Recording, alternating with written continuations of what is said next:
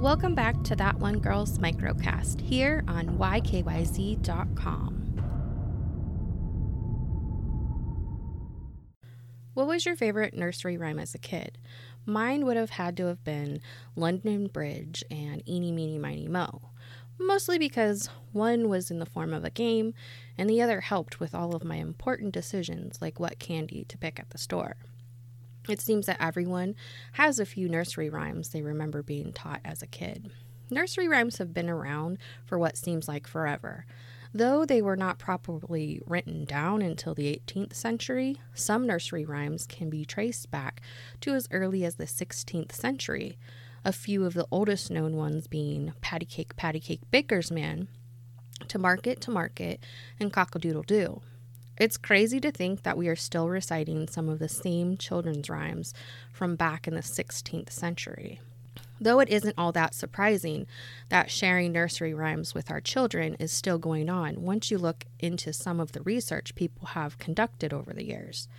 There is evidence to suggest that nursery rhymes set to music can help a child's development, especially a child's spatial reasoning skills or a person's ability to mentally manipulate two and three dimensional figures, a skill which is thought to help aid in math skills later in life. If you listen to the words of nursery rhymes, they do not make a lot of sense. Some see them as silly fun, while others assume it makes no sense because they were written in older times. But they are meant for kids, so they're probably just fun, light-hearted poems or songs for kids to enjoy, right? Well, it turns out that a lot of the most popular nursery rhymes have some dark meanings behind them, supposedly. I'll start with my two favorite childhood ones. London Bridge is thought to be about a Viking attack, or that the bridge itself was made of children's remains, and the only way to keep the bridge standing was to offer it another child sacrifice. Eeny, meeny, miny, mo's true meaning comes out if you replace a tiger's toe with the N word.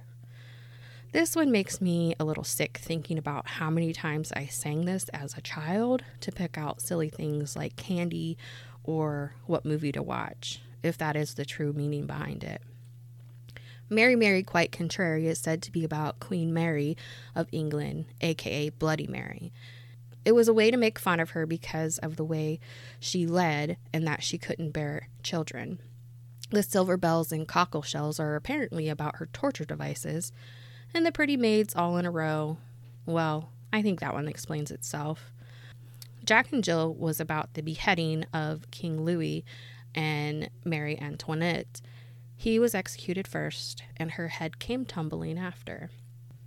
Ring Around the Rosie is in reference to the Black Death that happened in Europe around 1347.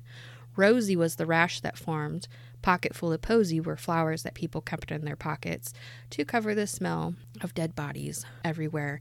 And ashes, ashes, well, that's how we dealt with the bodies. There are way more nursery rhymes with supposed hidden meanings behind them.